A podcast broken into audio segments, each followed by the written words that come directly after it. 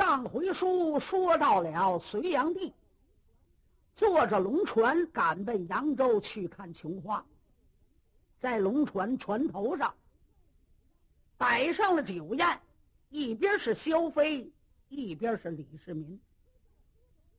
可是，在喝着喝着酒呢，萧妃这两只眼睛不住的看李世民，可李世民呢知道萧妃的用意，所以把头一低。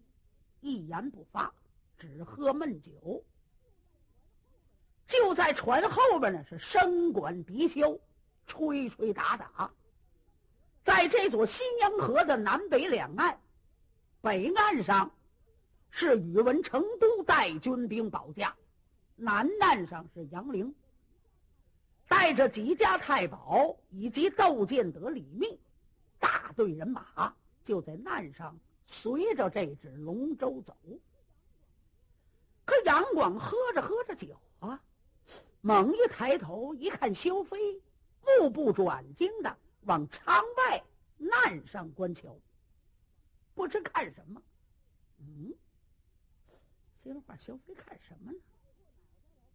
歪过脑袋来瞧瞧李世民，李世民低着头喝闷酒，也不是看李世民，看谁呀？杨广往外一探身子，瞧瞧岸上也没有什么。哎，爱妃，你看什么呢？啊，呃，启禀当今圣驾，我没看什么，我只是看对岸的山景呢。哦，杨广点了点头，这龙舟没停啊，还往前走着呢。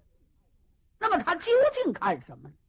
是看山景，不是，这是蛮哄杨广，因为他发现在这个南岸上有一个人，这个人骑着马，穿一身青衣服，面白似玉，胸前呢飘洒着三绺墨短髯儿。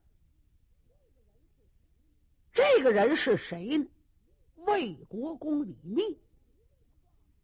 李密跨马，顺着这个南岸，跟着这个龙舟走。他猛一回头，就看见萧飞了。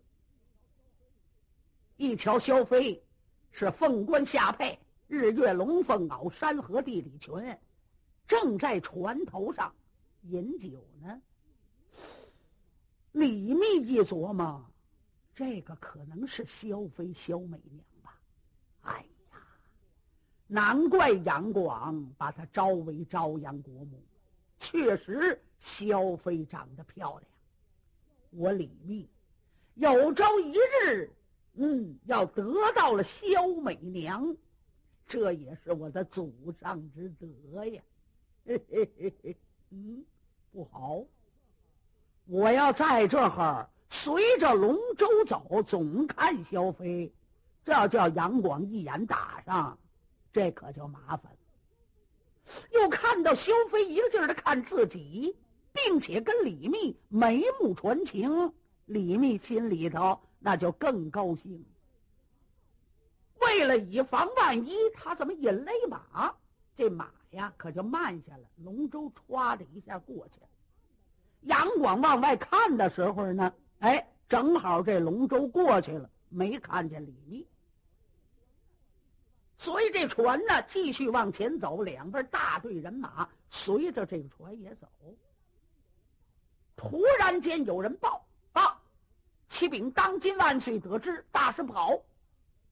什么事情？在前边发现了河里边下好了木桩铁索、绝户网，只恐怕咱们的龙舟过不去。哦，这是怎么回事？马上停下！马上停下！刚说停下，猛然间就听前面咚咚当当当当当当当，好嘛！河两岸炮响，杨广喝得毛骨悚然。这是怎么回事啊？正说着呢，有人喊报。启奏当今万岁，得知大事不好，前边有十八国七十二路严臣，四平山会兵要截杀我主。啊！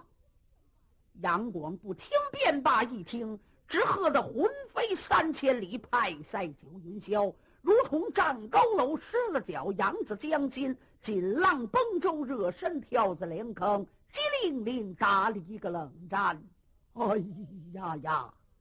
众将爱卿，哟，你们保驾也来，这便如何是好？杨广这一害怕，在南北两岸，主事人也知道。杨凌一听说七十二路烟尘、十八国会兵在四平山截杀杨广。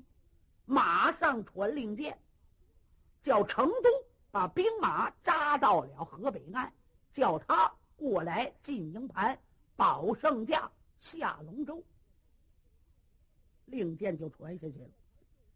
成都这才就在此河北岸把兵马扎下了营盘，自己呢赶紧的上龙舟保杨广，所有的人等下了船。走进杨凌的军营，一切由杨凌指挥，分东西南北方，调下了战壕，挖下了战坑，营门口撒好了半把绳、半把锁、半把骚、压叉、鹿角、半腿绳，一切等等安置停当，打发探马上前打探，究竟十八国扎营在何处？那么在此这座四平山，是不是十八国会兵？还确实不假。那么十八国怎么来的呢？自从杨广由打山西太原府坐龙舟有信儿奔扬州看琼花，这个消息很快就传到了曹州，惊动曹州宋义王孟海公。孟海公得到了杨广下扬州这个消息，有日期起兵了。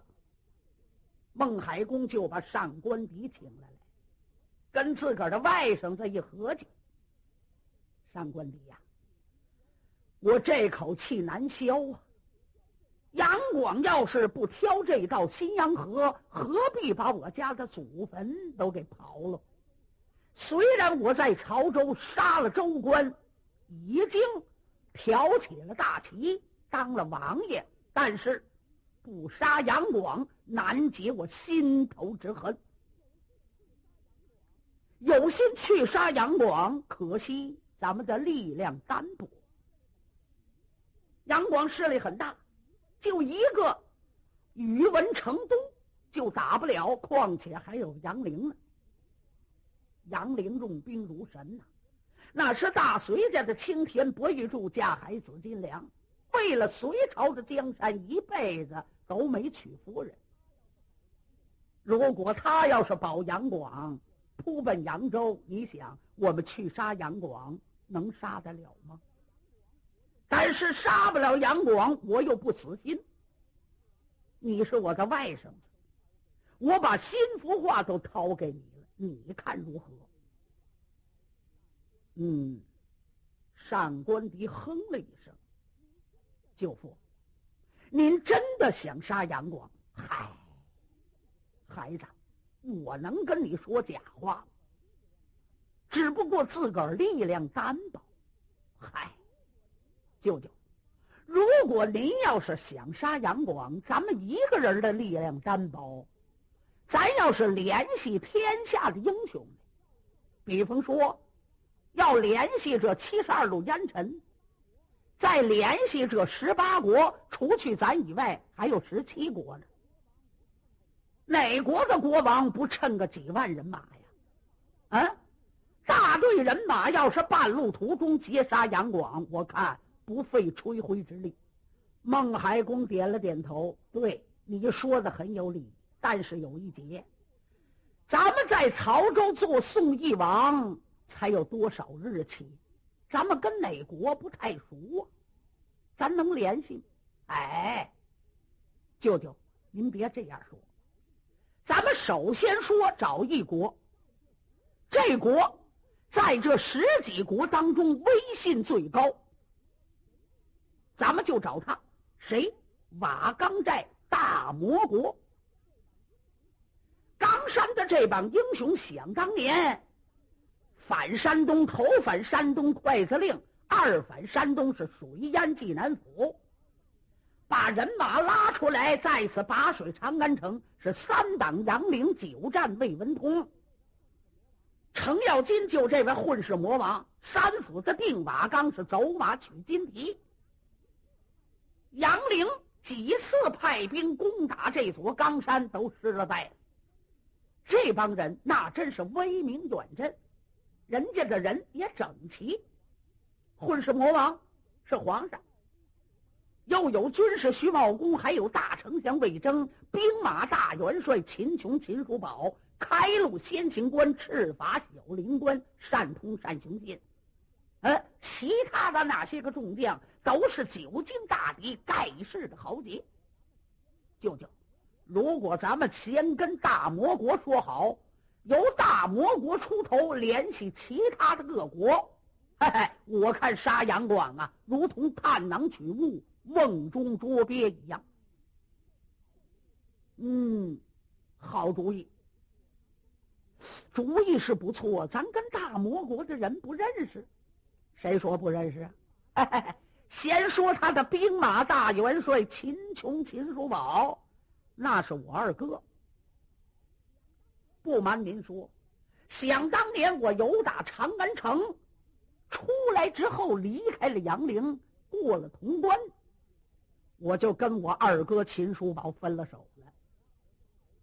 二哥走了，我就投奔离了，人家。哈哈哈！我跟秦二哥最熟。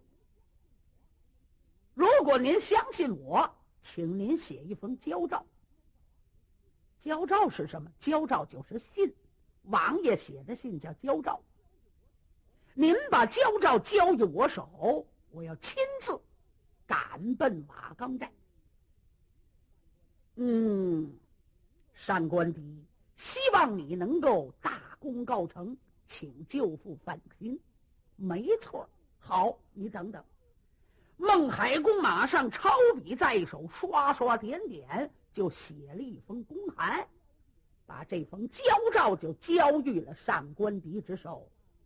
孩子，一路之上你可多加谨慎，请放宽心，了者不妨。来呀，备马。上官迪独自一个身背交诏，是跨马赶奔瓦岗寨。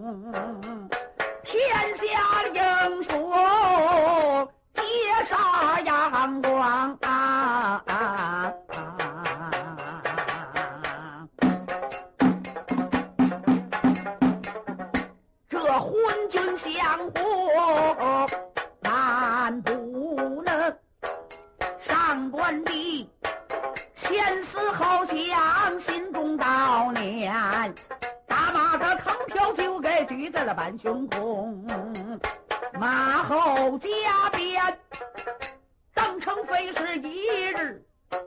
到了这一天，来至在了这座大冈山峰，上前来，来望着军兵忙报好，蓝旗官赶紧的去把信通，我本是曹昭宋一王孟海公所派。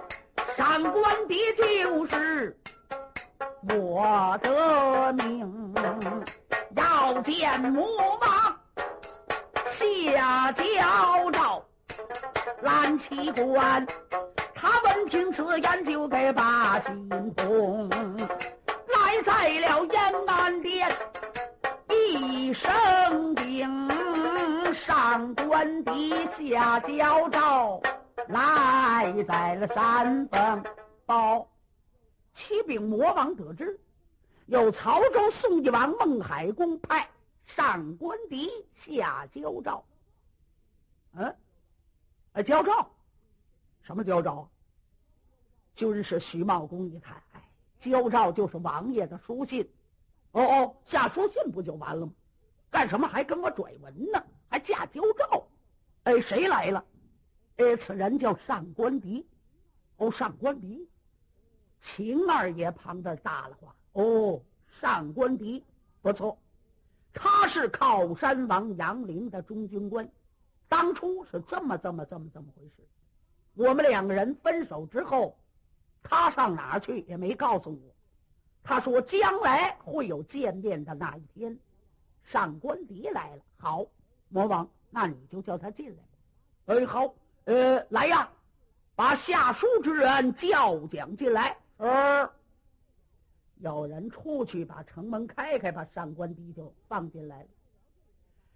上官迪来在了这座王府的门外，跳下了坐骑，背后一伸手就把焦诏拿出来，双手捧着往里走。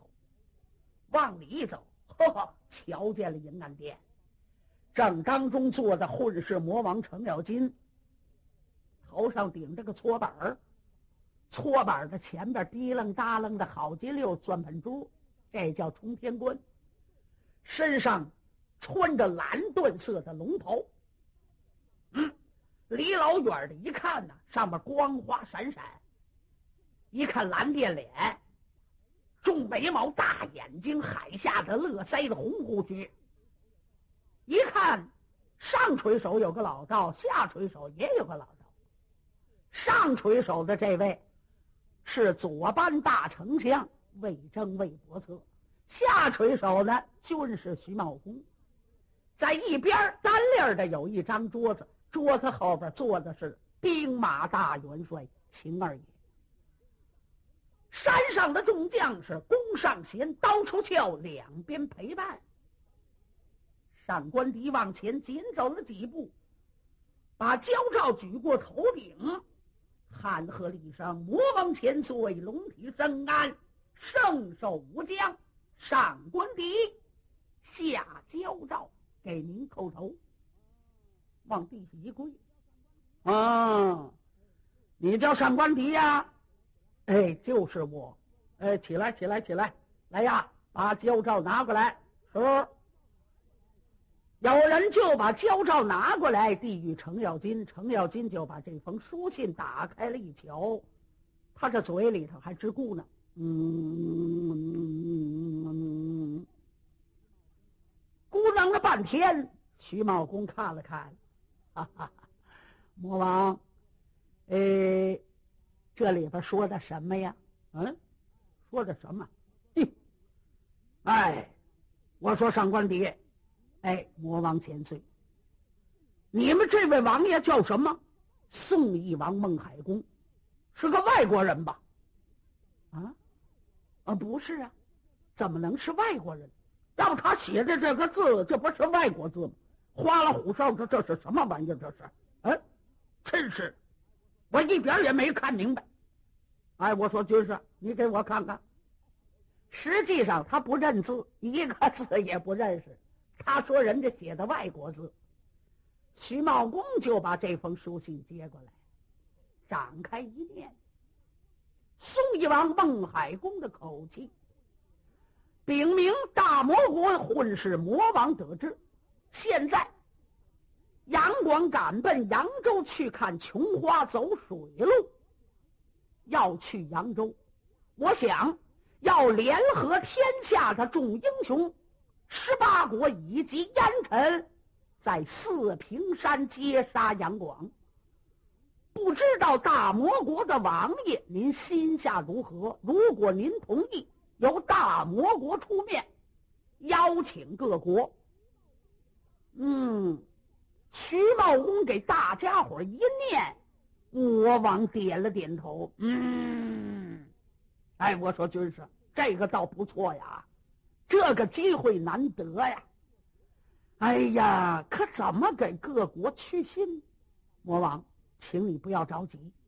上官第一，啊，军师，我告诉你，回去禀明你家宋义王孟海公，就说魔王修书不及，全凭你口述，由我们大魔国出头，邀请各国在四平山会兵，你就不用管了。回去告诉你家王爷，准备人马在四平山等候，我们就去。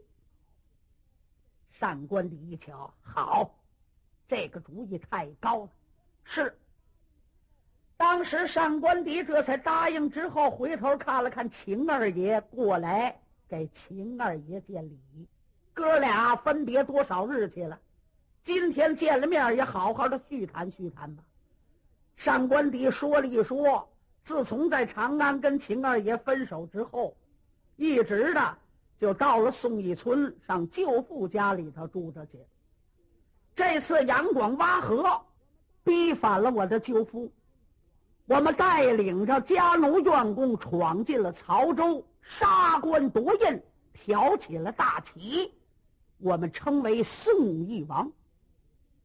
哦，秦二爷点了点头，好兄弟。你回去禀明你家王爷，我们在四平山见吧。好，二哥，我也不待了，跟您告辞。上官迪这才说完之后，跨马回转曹州去了。魔王看了看徐茂公，我说：“军师，哎，三哥，可是现在把上官迪可打发走了啊！哎，你看看咱这个事儿怎么办？那还不好办吗？”马上写信，一封一封一封一封的写，通知那十六国以及七十二路烟尘，知道这天下的英雄恨杨广，恨之入骨。只要是这封书信送到之后，他们哪国接到信，也哪国也得去。这回杨广算走不了了。这书信一封一封的。派人就送出去了。送完了之后，徐茂公在山上也得安排安排，山上也要留下了重兵把守，因为瓦岗寨是我们的根据地。留谁呢？就留下长平王邱瑞，以及老将军裴仁吉，再有呢就是金钱豹柴让。他们呢，众人镇守瓦岗寨。然后，又传下了令箭，派三公子裴元庆为押粮运草的运粮官。为什么派三公子？这个粮台非常重要，兵不到粮草前行，粮台是兵中之胆。营中无粮，兵不杀自乱。如果魔王我们起兵一走，你跟着准备粮台，随后就到。三公子点头答应，好，谨遵命令。裴元庆准备押粮运草，魔王以及大丞相魏征，还有徐茂公，是全山的众英雄，吩咐一声，外边点起了精兵五万，这是旗帆招展，号带飘扬，大旗高挑，两杆门旗在头里，他们大队人马就下了这座瓦岗寨，真威风！顺着阳关大道，呼噜呼噜呼噜呼噜呼噜呼噜，众将跨骑坐骑，混世魔王在马鞍桥一个劲儿的摇头晃着身子。我说啊，徐三儿，哎，徐茂公一瞧，老四，有人没人的，你就跟我叫徐三儿，公事也不能跟我叫徐三儿，没有人你也得称呼三哥，得了吧。你这两下子我还不知道，嘿嘿，我说，要说咱们哥们儿啊，闹得还是真够热闹。你走街串巷、摇串铃卖野药的，哎，还就是咱大哥魏征还不错，会看看病、行医。我，哎。你说我这个人打闷棍、套白狼、闹盐店、打盐商、卖馒头、卖猪扒，还卖乌豆。我做了瓦岗寨的皇上，你说这次要是倒在了四平山，嘿嘿，要把杨广杀了，可真有点意思。哎，魔王，可不要眼空四海，目中无人呐。